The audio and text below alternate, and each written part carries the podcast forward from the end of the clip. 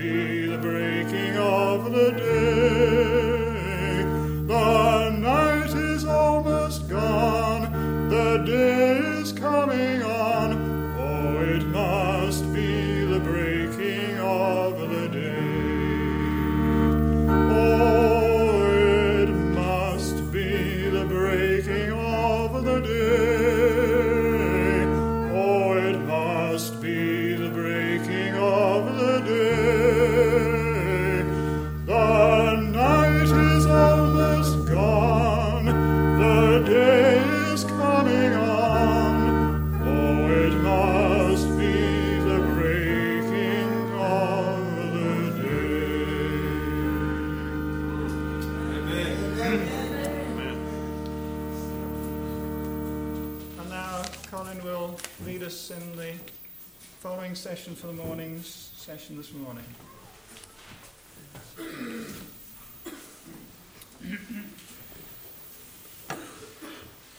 In my two previous presentations, I have stressed the fact that Satan's most deceptive attempts are against the remnant of the Seventh day Adventist Church, those who keep the commandments of God and have the spirit of prophecy. I want to read from the fifth volume of the Testimonies, page 295. Satan hopes to involve the remnant people of God in the general ruin that is coming upon the earth. As the coming of Christ draws nigh, he will be more determined and decisive in his efforts to overthrow them.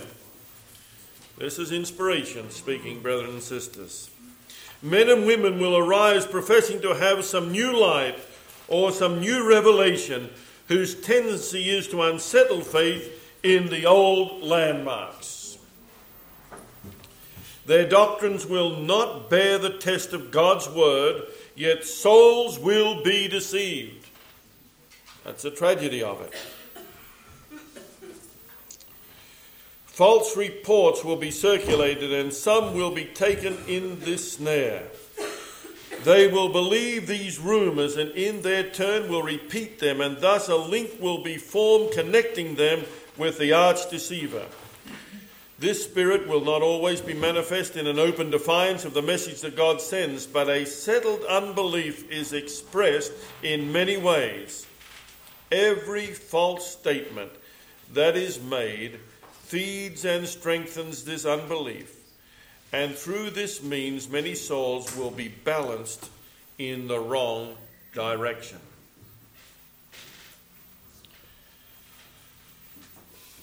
In the years leading up to the disappointment of 1844, there was great expectation. And of course, time setting was the central theme of some of the things that took place then. Of course, the focus was on the return of Jesus Christ. The expectation was that he was coming back to end this world of sin and suffering. And you can imagine the wonderful hope that was in the heart and lives of those believers. At first, they set the year 1843 as the date for the return of Jesus. But as 1843 passed into history, they started to review again. And you remember there in the summer of 1844, Samuel Snow, who had been studying these features, rode in on his horse, came up on the platform in the middle of a presentation, but was so excited about what he had discovered that he asked if he could interrupt the speaker. And there he explained that the return of Jesus would take place the 22nd of October 1844. His reasoning was without fault, at least in terms of the date, for he pointed out that Jesus, our Passover, had died during the Passover.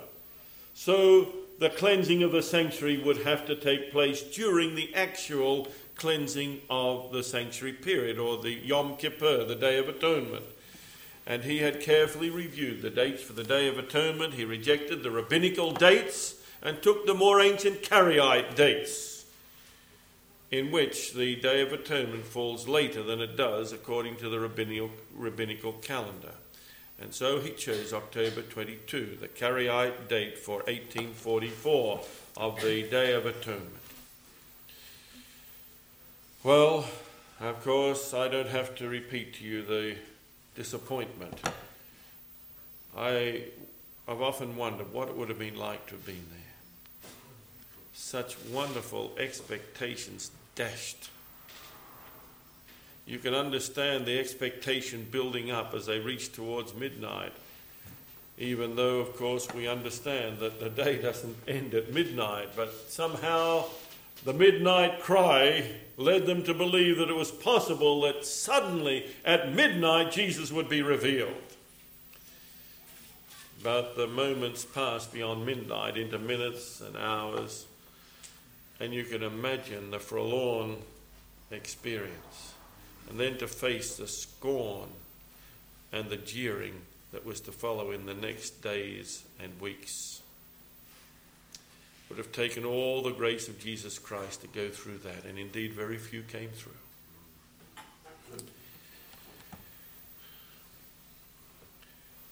You can understand too, people went back and started to redo their calculations. Maybe that was the wrong date too. And new dates were looked at. But very early, Ellen White had to warn against these new dates. Already God had revealed in unequivocal testimony that 1844 was correct. The event it was depicting was different from that which the Millerite Adventists had expected. This was the change of ministry of Christ from the holy to the most holy place ministry. We had now reached the time of the judgment hour, the time when the records of all would be reviewed who had ever professed the name of Christ. Some of our best known pioneers got a little bit caught up in new time setting, and one of them was Joseph Bates. I don't think there is a man who was in the early Adventist church that uh, we could respect much more than Joseph Bates. Of course, as soon as he got the counsel from the Lord, he stopped it immediately.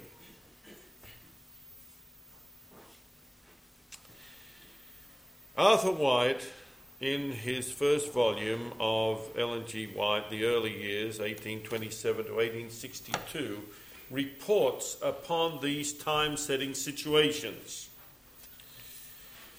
Let me read it to you. He, that is, um, uh, uh, rather James White, reported 75 present at Medford. That's Medford um, in New England, not Medford, Oregon. 80 at Washington, that's Washington, New Hampshire. And at Johnson, 90 to 100. That's at the meetings that they held there. One thing that I'm sorry, I'll have to get a second look at this because it's it's blurred at the edges. I didn't realise that. Um, one thing that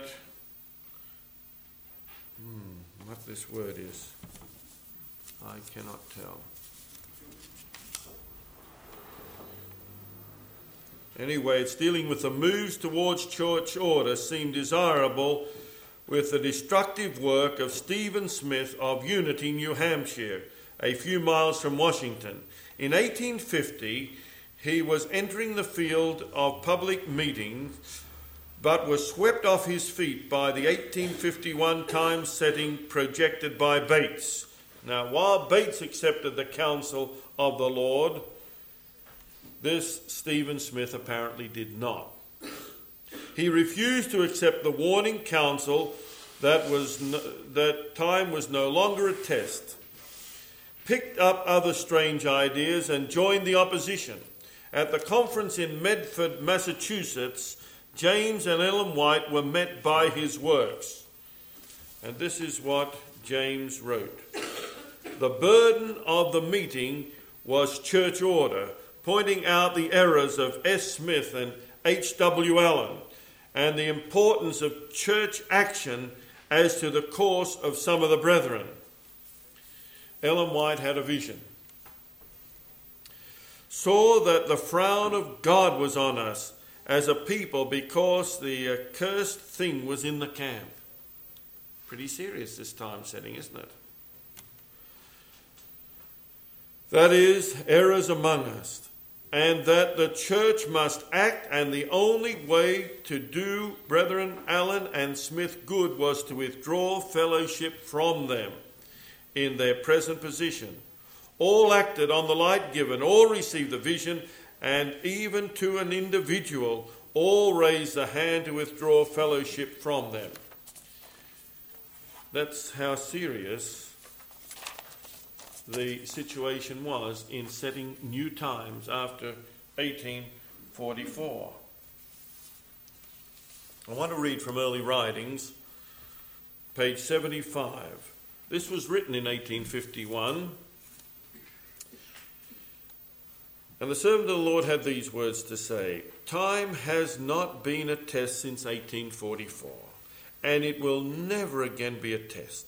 The Lord has shown me that the message of the third angel must go, but it must not be hung on time.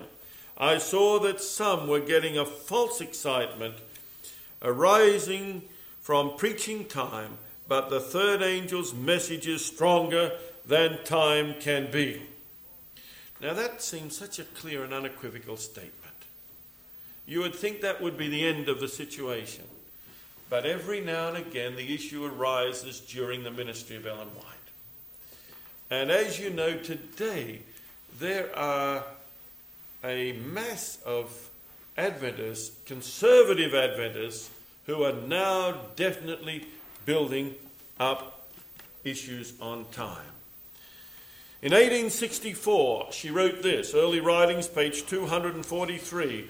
I saw that the Millerites were correct in their reckoning of the prophetic periods. Prophetic time closed in 1844, and Jesus entered the most holy place to cleanse the sanctuary at the ending of the days. Now let's look at it in the scripture. Let's come over to Revelation chapter 10 and let's read why was it that the pioneers were convinced that time prophecies had ended. You remember, this is the prophecy about the little book. Verse 2 introduces it, talking about the angel, and said, And he had in his hand a little book open. Now, there's significance here. Here is a book that is open, indicating that it has been closed and now it's open.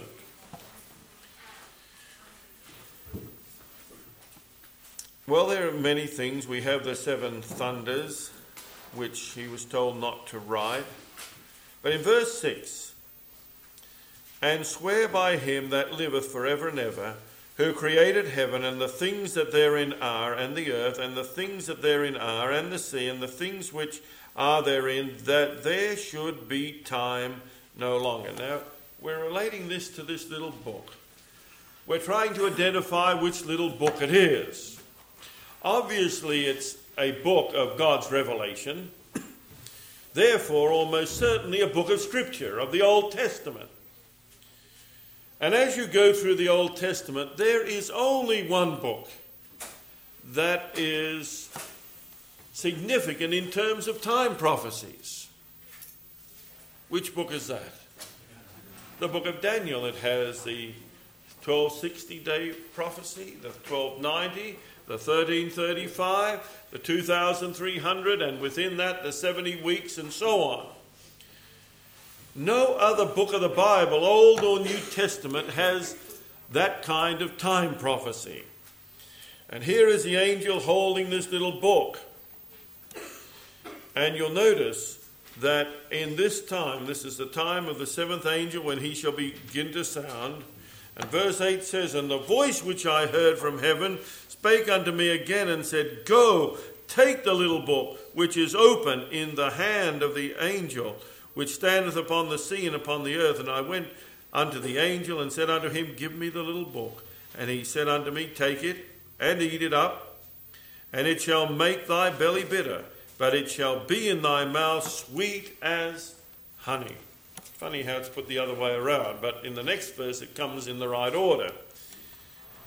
And I took the little book out of the angel's hand and ate it up, and it was in my mouth sweet as honey. And as soon as I had eaten it, my belly was bitter. Well, I don't know what that means, but I imagine that's a terrible acidic stomach. And that can be most discomforting, can't it? And they probably didn't have any acid powders in those days or tablets.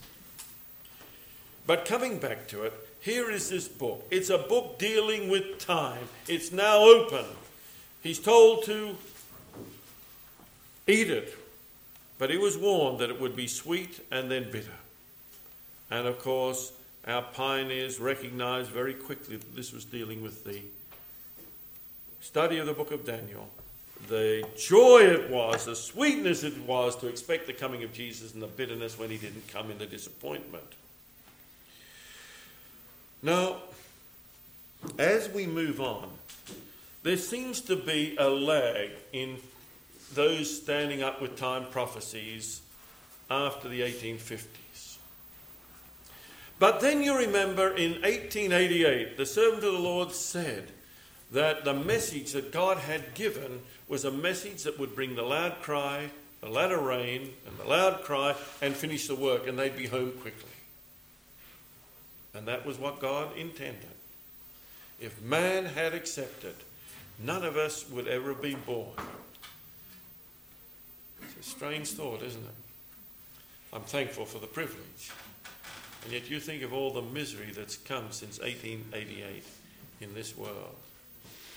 There soon will be a generation that will not be born. And I pray that's going to be soon. But after Ellen White had made those statements again, this time setting became a fetish in the Seventh day Adventist church. They started to predict which day or which time would come.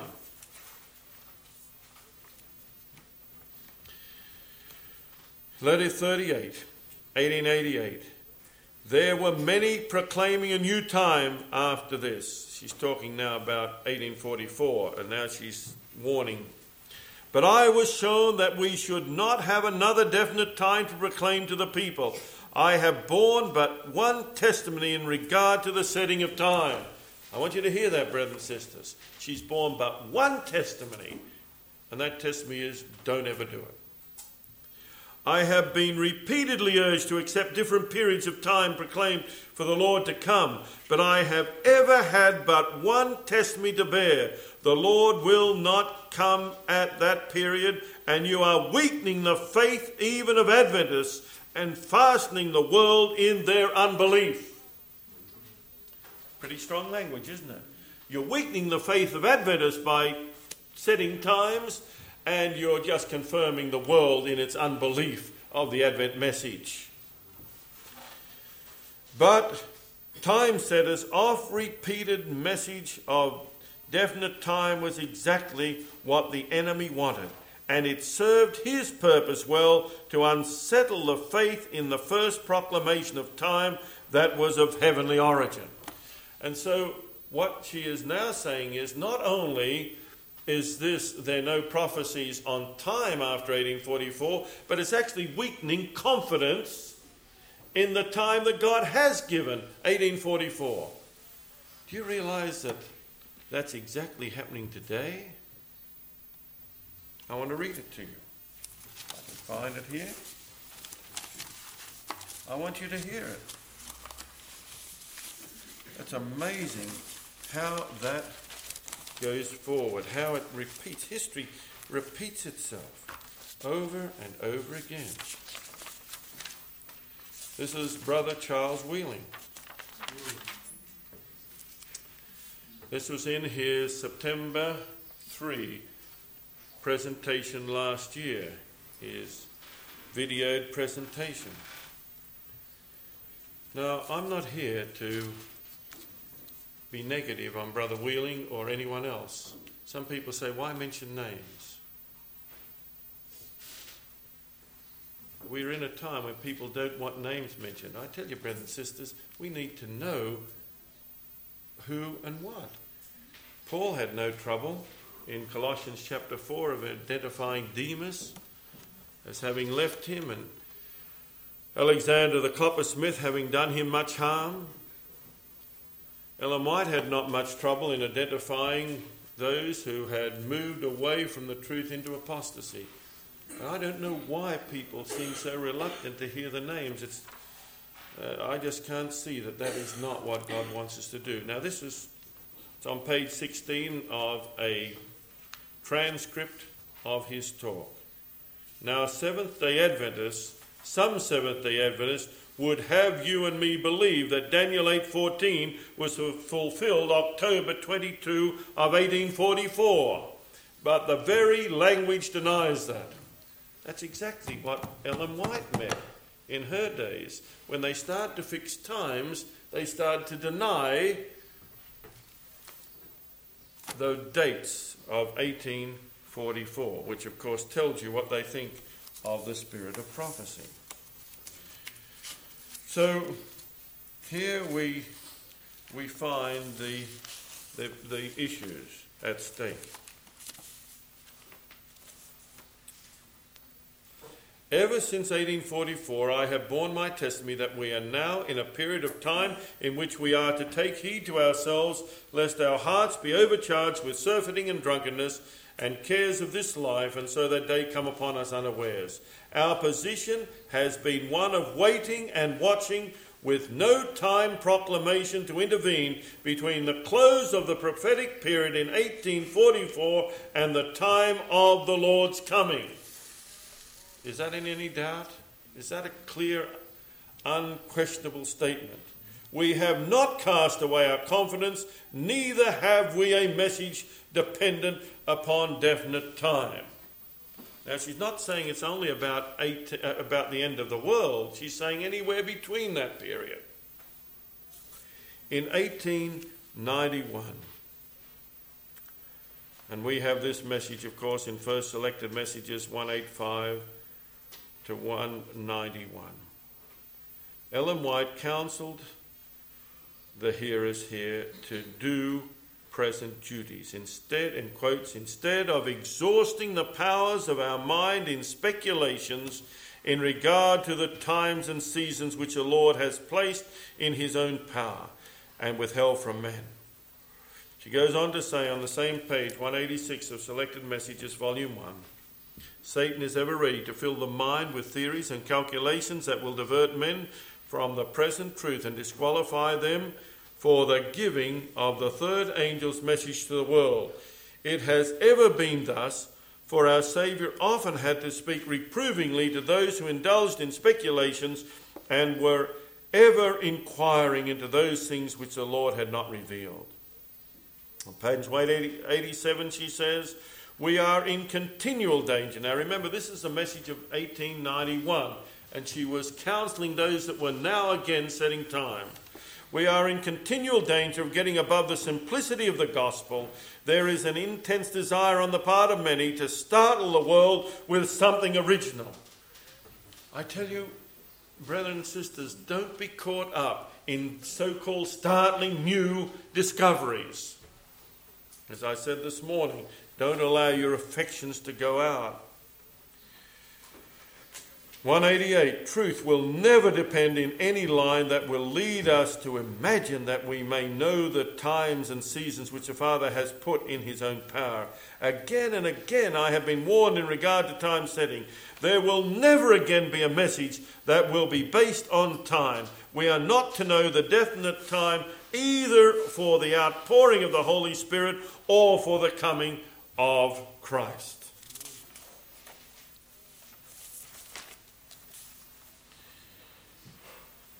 She refers back to the vision she had in Camden in 1881 on page 188. This is all first selected messages, and she says, The Lord showed me that the message must go and that it must not be hung on time, for time will never be a test again. I saw that some were getting a false excitement arising from preaching time. Now, I thank the Lord for my upbringing and learning these things early. Russell and I faced a situation when we were 14 years of age. We were in the youth class at the Hamilton Church, and for some reason, I think rather looking back in retrospect, um, poor judgment, they had appointed a brother, Brother Keneally, to be the teacher of the youth class. Now, my best recollection that was that he hadn't been at our church very long. Therefore, I'm convinced that not many people knew very much what he believed or where he was coming from. But on this particular Sabbath, we were reviewing a lesson in which the conditions of the day of Noah compared with the conditions of the end of the world. And suddenly he said to that class, if Jesus doesn't come in, eight, in 1953, this was 1948, I believe. If Jesus doesn't come in 1953, I'm going to throw my Bible away. Fancy saying that to you. I remember Russell and myself, and I think one or two of the other youth tried to remonstrate with him. But he said, As it was in the days of Noah, so shall it also be in the days of the coming of the Son of Man. 120 years of preaching. The last time was 1833. Therefore, Jesus has to come in 1953. That's 120 years after the falling of the stars. We tried to, uh, even as 14 year olds, explain this had nothing to do with time, it was dealing with the conditions that existed. I'm afraid, tragically, Brother Keneally threw away his Bible, figuratively at least, before 1953. He got very upset one day at church because he hadn't received his one year ribbon bookmark for perfect daily study and perfect attendance for one full year. And that was the last we ever saw of poor Brother Keneally. I prayed before he died that um, somehow he came back to the Lord. He, as it were, came in, he was there for a short time. Where he came from and where he went to, no one seemed to know. He just vanished. I tell you, time setting is pernicious. And then, as we got a little older, there are these people saying 1964, 120 years from the disappointment. Any of you have anything like that over here in England? We heard it in Australia. So foolish, so poor in the, the understanding of the scriptures. But there it was again. I remember explaining to our parents what Brother Keneally had said, and our parents were wise enough to tell us that Sister White had said there'll never again be any prophecies established upon time before the return of Jesus. I'm glad they told us that when we were young. It's something that was a fortress against false theories built on time. In 1957, I was then, I think it must have been just about 24 years of age, and I was walking into the Greater Sydney Camp meeting there at Blacktown in the outer western suburb of Sydney. And there were three or four men standing just inside, and I could see they were handing out materials to people as they came in. Most of the people seemed to be very rude to them in the short time I could observe. Either they refused them or they took them, screwed them up, threw them on the ground. I tell you, brothers and sisters, that's no way to react. That's not a Christian reaction. And uh, when I came to them, they offered to me and they saw that I was perhaps a little less negative. And they started to talk to me and they explained that the very next year all the faithful were going to Jerusalem. And that all the unfaithful ministers were going to be incinerated. And I remember saying something like this well, next year we'll know whether this is true or not. And with great earnestness, those men said to me, Oh, brother, don't wait. Now's the time to accept. They were members, of course, of the Shepherd's Rod movement. I'd not met any of them before that time. But as you know, 1958 passed by and that did not happen. When I was president of Columbia Union College, I think the year was approximately 1976, I had a breathless teacher and then a student almost together come racing into my office and tell me that Shepherd's Rods were there and they had a whole group of students around them. What should they do? And the teacher said, um, Will I get security to run them off? I said, Absolutely not. It's not the way you deal with sincere people, even if they're wrong, is it? At least that's not how I feel we should deal with them. I said, Look, leave it to me. I didn't know what I was going to do, but I was praying to the Lord to help me to know what to do. And when I got there, it was in the snack shop that they had there at the college. They were sitting down, three earnest Panamanians, I found them to be. Younger men in their 20s, and there are about 30 students around them. Not a huge number compared with the population of the college, but 30 precious students that I didn't want to see to see. And I want to tell you, if you go in and do those kind of things like um, heavy handing, you know what's going to happen. Those students are going to think there's something important that they need to hear more. I didn't know quite what to do. I stood on the periphery of the group for several minutes, and then I heard it. In 1980,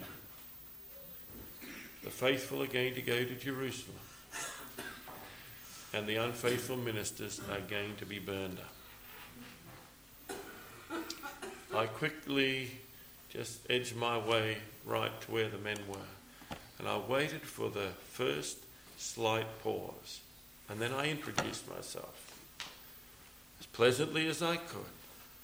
And I said, I've been interested in what you men are saying because, and then I repeated what had happened in 1957.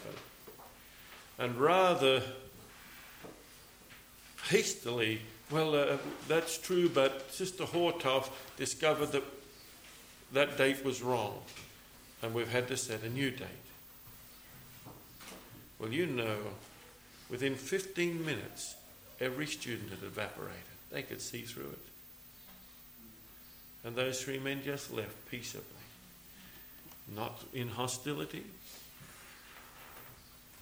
God was so good. But I don't have to tell you that 1980 came and it's gone. And that prediction has left. One thing I have discovered is always the time setter sets a time just a few years ahead.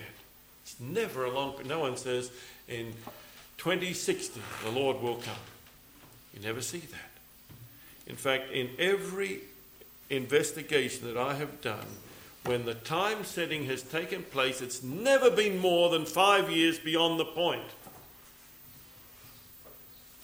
of when they say the Lord's going to come, or probation's going to close, or the Holy Spirit is going to be poured out, or whatever the event is.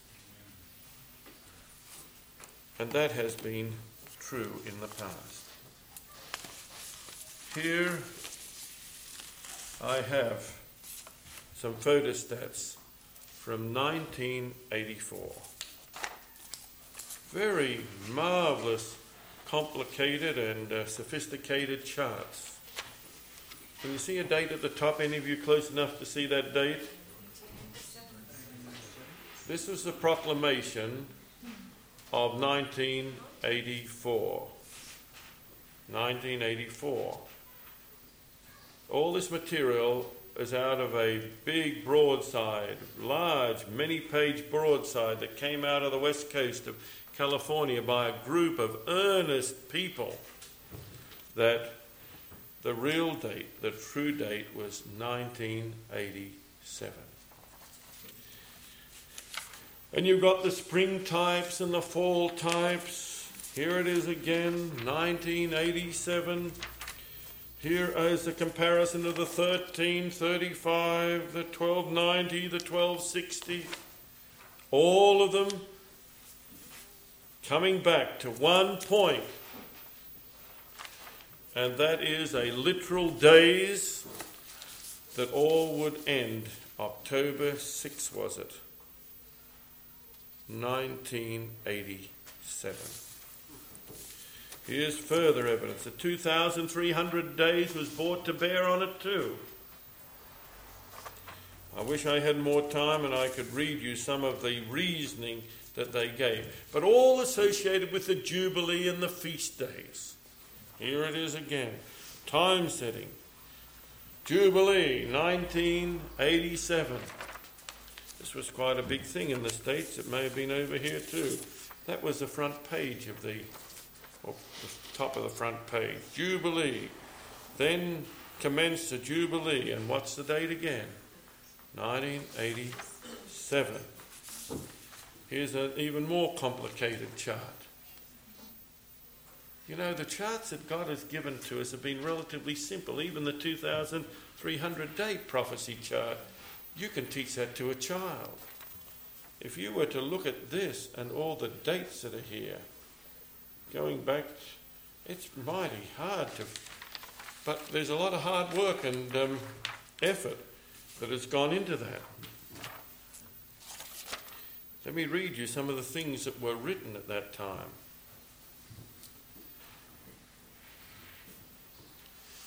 One, we must look to the seventh month as the final fulfillment of the second advent. Two, we must look the 50th year, I presume it means to the 50th year, the Jubilee, Jubilee year for the beginning of the millennium and the second advent. There can be no other year he simply cannot and will not come in any other year. Otherwise, we make the creator of heaven and earth a liar. Pretty strong language, isn't it? That's dealing with 1987. This is more recent things. I mean, these people, uh, Brother Anderson was talking about as being certain, and we should be. This man sounds pretty certain, doesn't he? But we must be certain of the word, not this speculation. There is simply no getting away from the importance of these two principles. Those who reject these fall feast days as the ultimate in prophetic interpretation cannot, and I stress cannot in capital letters, understand any of the warning message, any of the other prophecies, including the 2300 day prophecy, and cannot give this final warning message. Their faith is built on sand and a nebulous pop cycle that begins at a three and a half year period, some place beginning and some place ending. Beware how you treat those marvelous fall feast days, for they reveal truths as wide and as deep as the entire plan of salvation. Adventists are not Adventists unless they know the importance of these events. And it goes on. This is from a man by the name of Fritz Alsath. Here's another interesting letter. I can only, from one of the men, I can only read you part of it because of time, but this was also written um, in 1984. If I don't believe in the fulfillment of the Jubilee in 1987, then how can I honestly claim to believe that the SDA church is the remnant church? You see how strongly they believe this. If you have rejected the Jubilee 1987, then you must classify yourself with those whom the prophets say bows down to Satan. If we reject the coming of the Lord and the beginning of the millennium in 1987, we've got to classify ourselves with those whom the prophet says bows down to Satan certain these people were, how strong. For the Jubilee has 10 to 100 times the conclusive proof that the 1844 movement had. In other words, the 1987 movement had 10 to 100 times the proof that the 1844 movement had.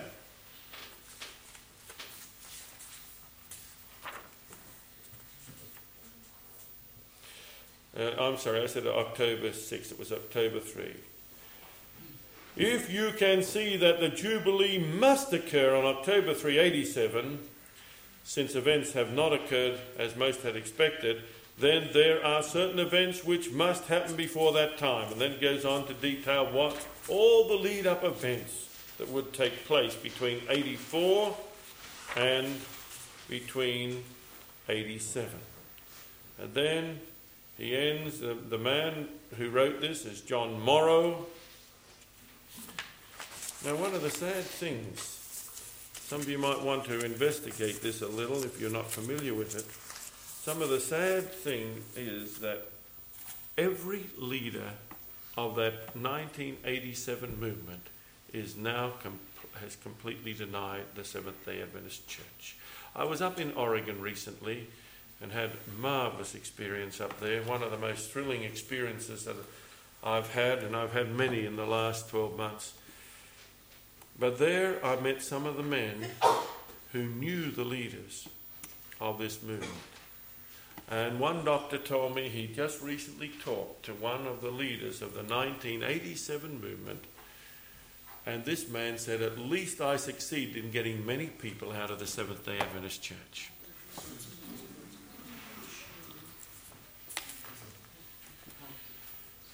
How can you be thankful for a movement that's proven to be so false? Now, I don't have to tell you that the two most common dates that are being set today are 1994 and 1996. Probably the 1994 date. We have quite a group within a few miles of Hartland that are just torn up on this situation. It's very sad to us. I offered to go and talk with them and dialogue with them, and they wrote me back a no, thank you very much. And I couldn't be. I mean, I was, they're nice people too, that's the problem.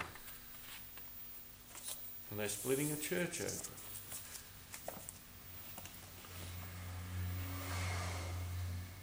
And every one of these movements is beginning to lose confidence in Ellen White. You've got to. She's made too many statements. 1892. I have no specific time. This is um, First Selected Messages 192.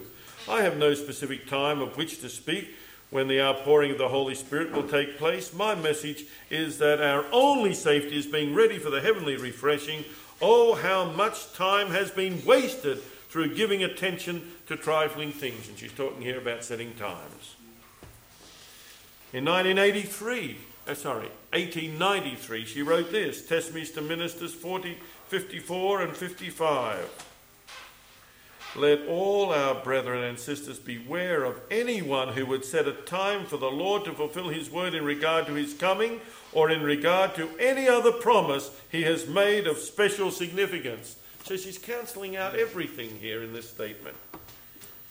It is not for you to know the times or the seasons which the Father has put in his power, his own power.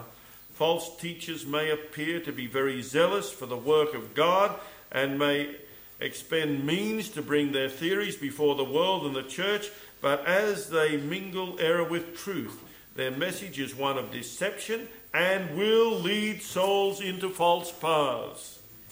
They are to be met and opposed not because they are bad men, but because they are teaching teachers of falsehood and are endeavoring to put upon falsehood the stamp of truth.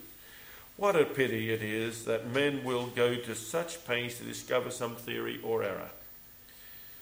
Instead of teaching truth, they let their imagination dwell upon that which is new and strange and throw themselves out of harmony with those whom God is using to bring the people up upon the platform of truth. They go off on a tangent and Jehu like call to their brethren to follow their example of zeal for, for the Lord. 1894, so it was still going on. First selected messages 191, 192. God has not revealed to us a time when this message will close or when probation will have an end. Now, either you believe that Ellen White was inspired or not. You know, I took this issue up in Brisbane in December, in uh, November last year. And after I had finished, a brother was quite exercised about it. And I just asked him one question Brother, do you accept that Ellen White is a true prophetess of God? That's the issue. The inspiration of the spirit of prophecy is at stake in this. And he said, I certainly do. Well, I said, you have to sever every connection with those who are setting times today. Whether he did or not, I do not know. When Ray DiCarlo and I were down there in Arkansas recently, maybe six or eight weeks ago, um, at a camp meeting, we both spoke on this issue. And that was a hot nest of futurism. We were both up in Kettering, Dayton area of Ohio, and that's a hot bed of it. It's but praise the Lord, there were some that came to us and said, Never again will we fall for this. But others said, No matter what you say, we're going to hold to this. what are they going to do if it doesn't, isn't fulfilled? You see, as you look at it, if they keep making many more dates, someone by accident is going to hit the right date. I'm not saying that in humour, it's just going to be a possibility. Because Jesus is coming very, very soon. But God has made it clear that those things which are not revealed, we're not to speculate upon.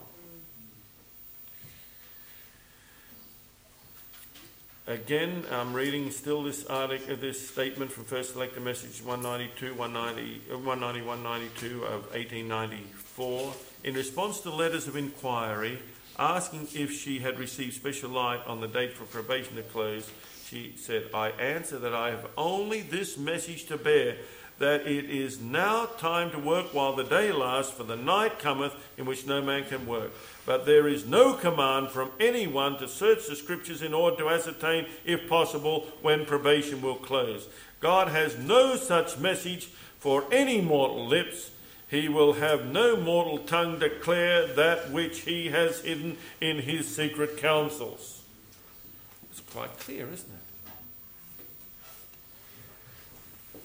In 1896, a crisis has arrived in the government of God on earth. God gives no man a message that it will be 10 years or 20 years before this earth's history shall close. If it were 40 or 100 years, the Lord would authorize no man to proclaim it.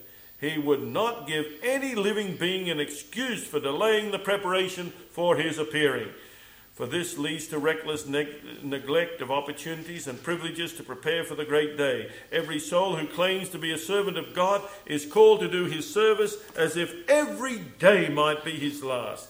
Let him be guarded that he does not presume to feed the flock of God with food that is not appropriate for this time.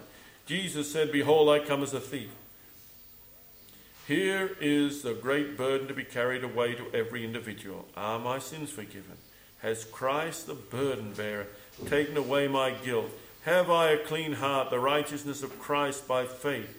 Woe be to any soul that is not seeking a refuge in Christ and conforming the character to the character of Christ. Woe be to all who shall in any wise divert the mind from this work and cause any soul to be less vigilant now. There must be no long discussings discussions presenting new theories in regard to prophecies which God has already made plain. You know, you can go through those statements. Some people say, well, we cannot know the day nor the hour, but we can certainly know the year. Is that what Ellen White said? No. She denies that. And we have to be so careful not to go beyond what God has given to us.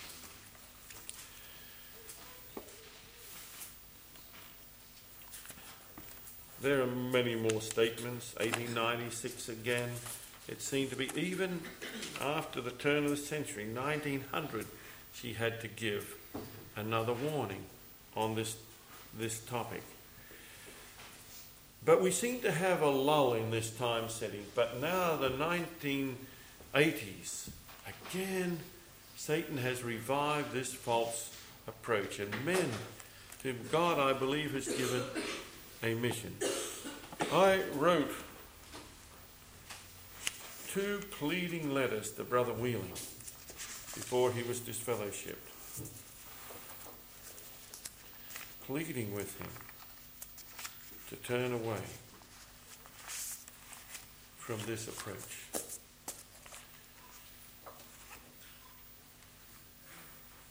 I wrote one October 29 last year. I want to read to you some of the things I wrote to him then. This was just before I went back to Australia in November. And the second letter I wrote January 16 after I'd returned from Australia and realised that he was in imminent danger of being disfellowshipped. Dear Charles, I received a copy of the transcript of your September 3 address and I am deeply concerned by it.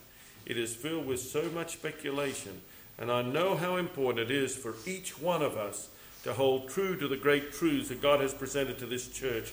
It is obvious that you are moving further and further away from the pillars of our faith and from the interpretation of the pioneers of this church, which Ellen White said was laid so firmly at the beginning of our history. But more than that, it is obvious that you are now moving away from the acceptance of Ellen White. This is a deadly mistake that will totally destroy your ministry, but unfortunately take others with you. As I wrote this letter, my mind went back to Bob Brinsmead. Having been so close to what was happening there, there were myriads of people that we soon discovered were not married to the message of Brinsmead, they were married to Bob Brinsmead. And when in the early 1970s he did a, a double somersault and went from a platform that was at least very close to truth to the what we today call the new theology, I couldn't believe some of the people that went with him, just did that flip flop with him. It was tragic. Some of Russell and my dearest friends, salt of the earth Adventists, generation of Adventists. Today, they're right out of the message altogether because they followed a man. And somehow these men are charismatic. Doesn't matter whether it was Ford or Brinsmead, whether it's Charles Wheeling, these are men of great charisma. And people somehow tie themselves to the man. Remember what we read this morning. Let take heed that no man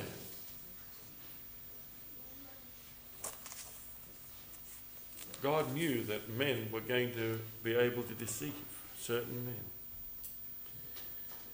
Oh, I pray that no one here is following any man. No one.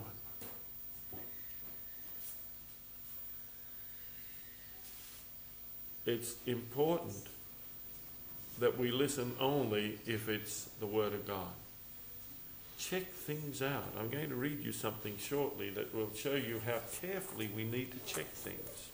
I learned that over Dr. Ford. But let me finish this letter.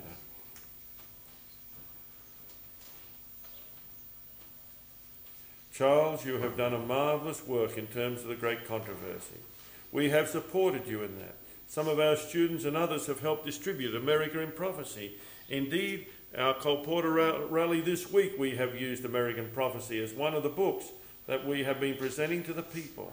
But the intent of what you said in that paper indicates you no longer have faith in Ellen White and her prophetic utterances, many of which are in the book Great Controversy. I mean, to deny 1844 and the 2,300 days is to deny what Ellen White says in the book Great Controversy. Is that clear?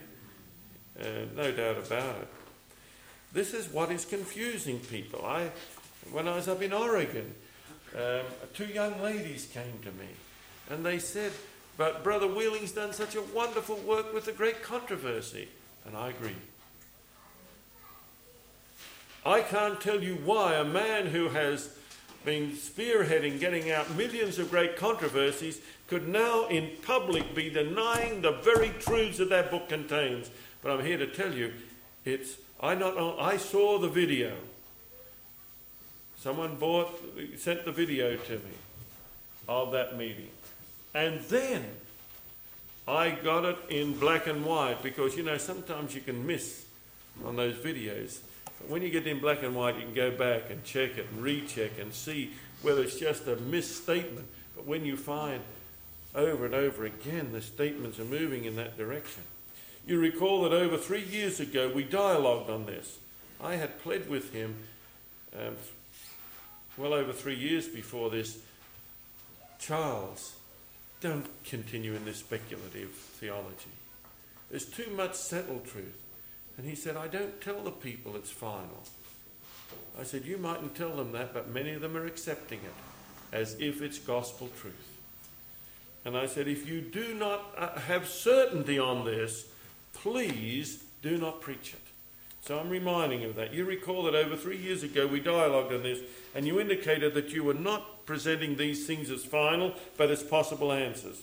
Then I warned against such an approach.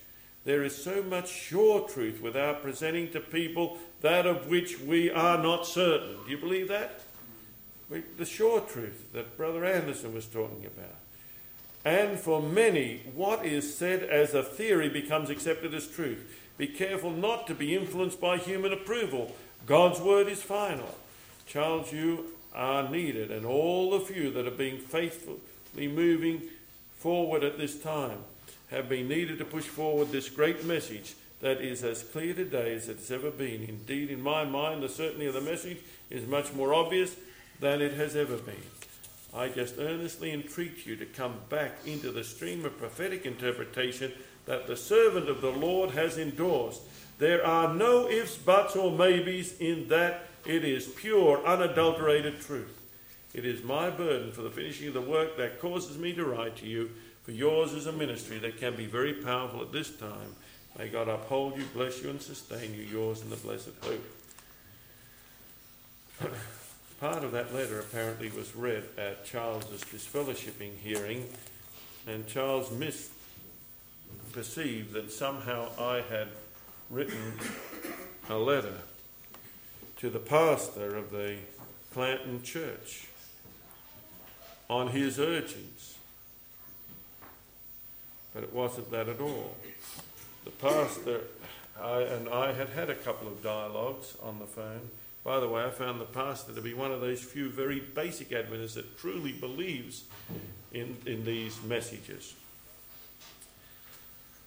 But um,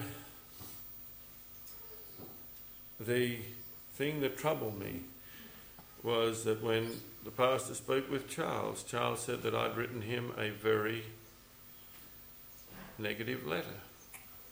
You can see that wasn't a negative letter. So I said, Well, Pastor, I'll send you a photostat so you can see for yourself what I wrote. And apparently the pastor used part of that, and he thought that I must have sent that letter so the pastor could use it against him. And, and that was never in my mind, of course. My burden was to stop that. In fact, January 16, this is what I wrote to him. I have just returned from an itinerary through Australia and New Zealand, and I see that the issues concerning yourself are getting more critical. From what you say in the letters that you have been sending out, you believe that you are facing imminent disfellowshipping. Once again, I want to make an appeal to you. I believe that there is every prospect that all God's faithful warriors will be in danger of disfellowshipping from His church. But it is one thing to be disfellowship for truth, it is another thing to be disfellowship for error. I want us to get the difference. Elder Chancellor has spoken to me a couple of times on the telephone and as I have probed him, I sense that he is a man who truly believes the third angel's message. He is one of those rare pastors who is committed to God, to his truth, and to his righteousness. He believes in victory over sin. He, I was very, at least in our dialogues on the phone, he very strongly confirmed this. He is appalled that Dr. Ford still has his membership within the Adventist Church. Um, of course, I don't know his heart, but I can only say what I have dialogued with him, and I really probed him. I really believe that he is sincerely burdened by the situation that has been created in your church. I believe you have a marvelous opportunity down there that I wish we had here around Hartland to work work with a pastor who is firmly supportive of those who are standing for truth and righteousness. I realise that Elder Chancellor will not always be there, and it could be that in the not too distant future, that no matter what happens, you could be facing disfellowshipping. Ideally, would love to fight for you and your membership in God's church. I think all the straight testimony ministers would be willing to do that. But while you continue to teach that which is clearly opposed to the spirit of prophecy and even the prophets of the Scripture, it ties our hands, for we are placed in the situation where we have to be honest and say that we cannot support the errors that you are preaching. I believe your situation could be solved very easily at the present. One, come out clearly and unequivocally with a total affirmation of the inspiration of the Bible and the spirit of prophecy, retracting those statements that cast grave doubts upon the integrity of the prophets. Now, what I was referring to were statements that he made in that must have too much up here. Uh, that he, he, made in that uh, particular passage, in which he questioned. Couldn't have disappeared that quickly, could it? Here it is. I mean, when you get statements like this, it's troubling. This is on page 19 of the transcript of the talk. Our fathers have looked at these prophecies and they have applied them, and they have insisted dogmatically that these are fulfillments. And not just our fathers, our prophet. And that makes it even more painful. I mean, I can admit my father was not always right, but when I start suggesting that my prophet wasn't right, you know, when you come to those statements, it's serious. Very serious.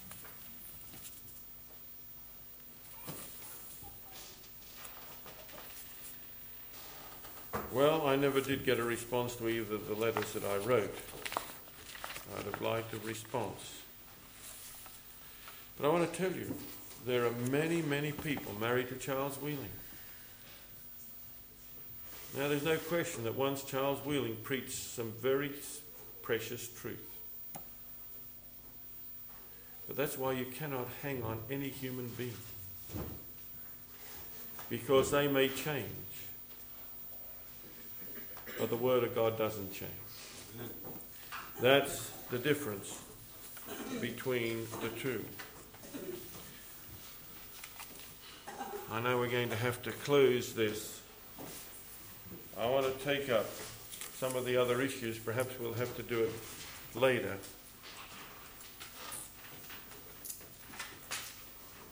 But the, we have found about 30 clear statements in the spirit of prophecy against this time setting. That should be enough. In fact, you wouldn't need a quarter of these to be enough. Here are four summary points. After October 22, 1844, there can be no definite tracing of the prophetic time. Two, there will never again be a message for the people of God that will be based on time. Three, we are not to know the definite time for any promise he has made of special significance in the area of the return of Jesus. For those who pursue this forbidden computation are characterized as false teachers. So, all these things come through. You know, in 1987, when we wrote this book, Keepers of the Faith, or 88, we put in a whole chapter called Futurism. If you don't have that book, you should get that book. It's, this deals with 20 some of the errors, the deceptions that are attacking the Adventist church today. And then in this book, we go through the prophetic interpretation. Antichrist is here. We also trace the origin of this futuristic interpretation. I want to do a little bit of that tonight. Why is it so deadly? Why is it impossible to hold to this futuristic interpretation and not be led towards the Jesuit deceptive concepts of the Antichrist? The use of literal calculations rather than year, day year principle came right out of the heart of the Jesuit theology. And um, this book traces that origin. And I hope that those that don't have those two books will certainly get those, those books and trace it through. This is a major movement. I'm not just talking about Charles Wheeling. I'm not just um, talking about um, one or two. You've got Dr. Housey, you've got Dr. Uh, Ruley, you've got um, Marian Berry, you've got, um, oh, this man up in, you've got Larry Wilson. How many of you have heard of Larry Wilson? He is sweeping groups everywhere. I was just reading again some of his statements.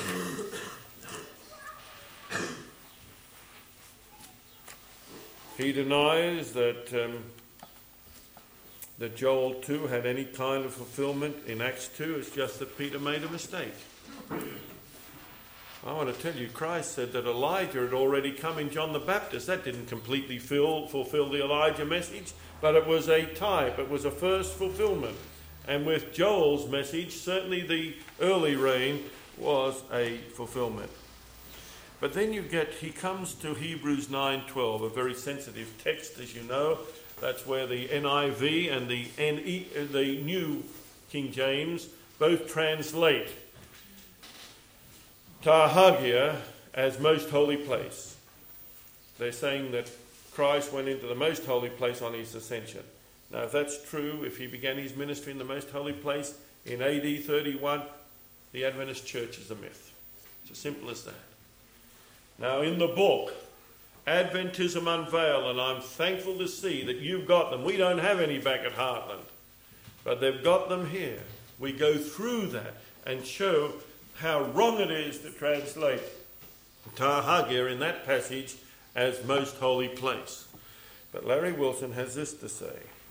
Some Adventists will argue that the translation of the Greek text above is faulty as rendered by the NIV. Certainly, here is one that will do that. However, the NIV is not alone for the New English Version, the, the Berkeley and the Moffatt translations all indicate that Jesus is ministering in the most holy place. Now, I wouldn't care how many translations said it. But when I saw this, I just happened to read this with Ray to color. I said, Ray, stop it. I said, You know what this is saying? It's saying the New English Version, the Moffatt and the Berkeley all translate to ta hagia, most holy place. Now, I might have overlooked that, except that I knew full well that the NIB, NEB translated it sanctuary, not most holy place. I said we better look up the other translations. We looked up Moffatt, it said holy place. And yet, 99 people out of 100 will not check this. They'll take it as gospel truth that these translations are saying it. Desmond Ford was the master at making a false statement and putting four or five texts after it, references, not texts, just the references, and everyone believed that it was proof beyond any doubt. I got to the place where every time I checked the text, and most texts had nothing to do with it. Here is another example of the same thing. I haven't had a chance to get a Berkeley Bible, I don't know what it says. But at least I know in two of these that are being used, the New English and the Moffatt, he is dead wrong. Oh, I tell you, you've got to be careful in these, these issues. And then you'll notice another statement. There is no scriptural evidence in any of Paul's writings showing that he understood the 2,300 day prophecy would be fulfilled in 1844. Now, what kind of a statement is that? What was, what was the state of the book of Daniel at that time when Paul was writing?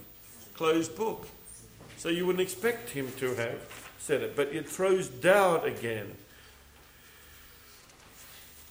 Applying these two tests to Ellen White and finding she is incorrect on some chronological chronology does not diminish her work. Well, it would diminish it as far as I was concerned. It's just showing that she's wrong on her chronology or says he has. And you go on. These men, and they have such followings.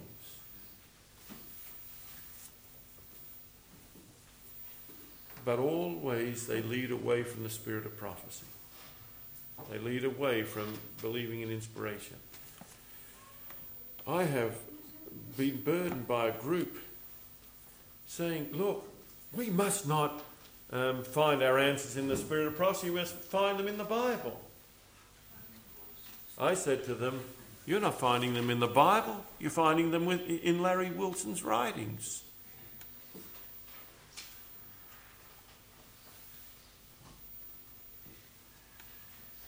You cannot do that, brethren and sisters. They're rejecting the spirit of prophecy and taking hold of a fallible, finite, and in error and, um, and in error human being.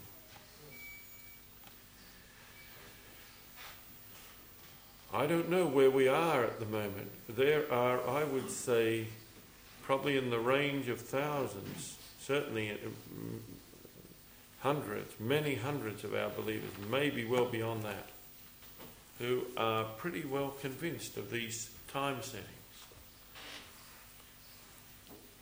Ellen White said very quickly, eventually they're going to set a time beyond the time when Jesus comes. And they're not going to be ready. So I don't know which date's going to be beyond it or when it will come, but she predicts that they're going to set a time beyond her his coming. I don't know whether Christ will come in 80, in 94 or 96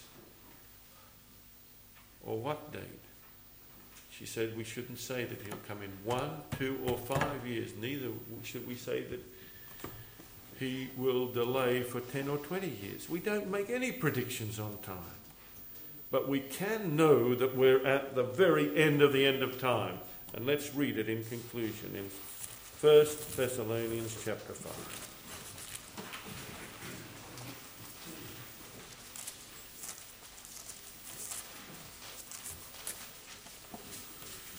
Verse 2 it says, For yourselves know perfectly that the day of the Lord so cometh as a thief in the night. That sounds as if we would never know. But that's not talking about God's faithful people, that's talking about the world at large. For when we come down to verse 4, it says, But ye, brethren, are not in darkness, that that day should overtake you as a thief. And so for the Christian, we know that Jesus' coming is near very near. We're at the end of the end of time. But let's not spoil what God wants to do. It makes logic, ever so obvious logic, that the Lord doesn't give us an exact time. Because all of us would then just focus on that time and we'd say, well, we've got another six months to get right, or, you know, God wouldn't want us to do that.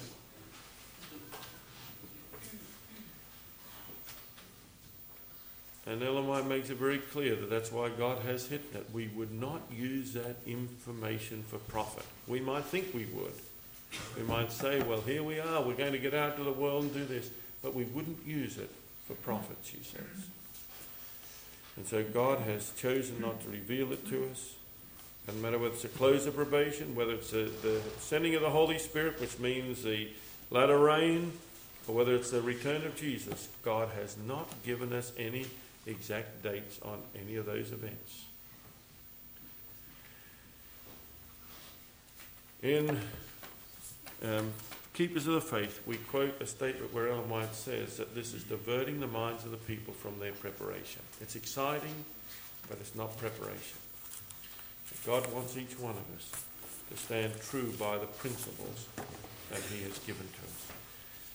I have been impressed over the years at the solidarity here at Gazeley on the issues of truth. Not every group has remained as united. In Australia, the, the people have been split all over the place. And if I had to pinpoint when that split came, it was when Charles Wheeling made his second visit to Australia. Whereas they were getting 800 and so on people in Sydney, today you're lucky to get 200, maybe 250 people in Sydney at meetings. It just absolutely collapsed. The group were divided. And I pled with them don't bring him out a second time. He is now changed. He is now. Well, we'll tell him not to speak on these things. Famous last words. And um, now it's so difficult to get the faithful, especially in Sydney, together. They were so strong, so powerful. Probably the strongest single group that I can ever remember anywhere in size and in thrust. But that time setting has destroyed them. Split it and divided. Satan is seeking to divide and conquer. That's his way. Now we must stand for truth. Truth never divides. But truth, when held, will show the division that error has brought. And I pray that each one of us here in England, because Satan's got, got his eyes set on Gazeley, you can rest assured about it. Going to do everything to try and divide you apart. This is the kind of thing that will divide you. False prophets can divide you. It's dividing all over America today and in Australia. We must not let that happen, brothers and sisters. Remember when something new and fascinating comes to you, even if it really is tintillating and, and thrilling to your mind, don't let your affections go out to it. Hold back. Say, Lord, keep me calm and keep me reserved until I can study it, till I can talk with other brethren that I know are faithful and who may be able to lead me to what your counsels are in your word. It's not that you listen to what the men say per se, but it's when they direct you to the counsels that God has given and you study them that you may have overlooked yourself. That's why we counsel together. What one person has studied, another hasn't studied. What one remembers, another's forgotten. And that's why we counsel together. This truth, as I said, is simple, it's straightforward. Oh, yes. It's more glorious, it's fuller, it's more complete. But it's not speculative, it's not complicated. God is asking each one of us to remain faithful to the truth and not be turned aside at these last moments of Earth's history. Whosoever shall endure to the end, let us not forget it. Amen.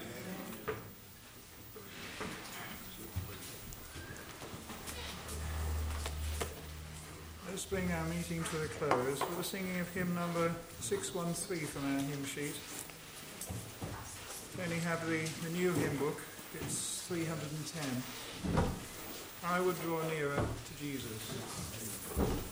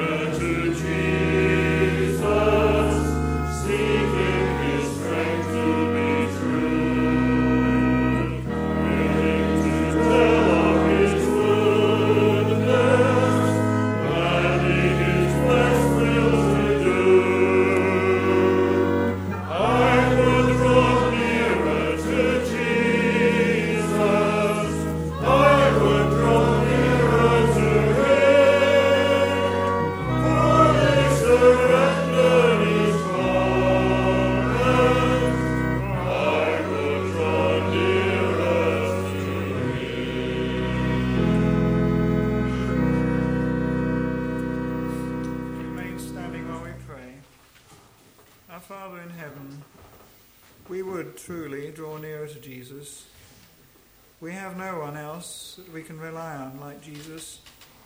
No human can take his place in our hearts or in our thinking. Lord, we thank thee that we've heard thy message more clearly this afternoon. That we know that the devil is doing his worst or his best to try and deceive us. And if it were possible, even the very elect should be deceived. Lord, we would hardly consider ourselves in that category, and yet, Lord, you have called us to that category. And so, Lord, as we think on these things, help us to place our hand in thy hand where it is safe and secure. And so, Lord, be with us now. Bless us and keep us faithful until Jesus comes. Help us not to be turned aside either to the left or to the right, but help us to keep straight on, like the vision that you gave to our, your servant, where there was a narrow path, and those who kept their eyes on Jesus went safely up that path. But those who turned aside and looked down fell off. Lord, help us to be faithful and true to you and look steadfastly to you so we may reach that heavenly kingdom and stand with you in that day. These things we pray with all our hearts for Jesus' sake. Amen. Amen.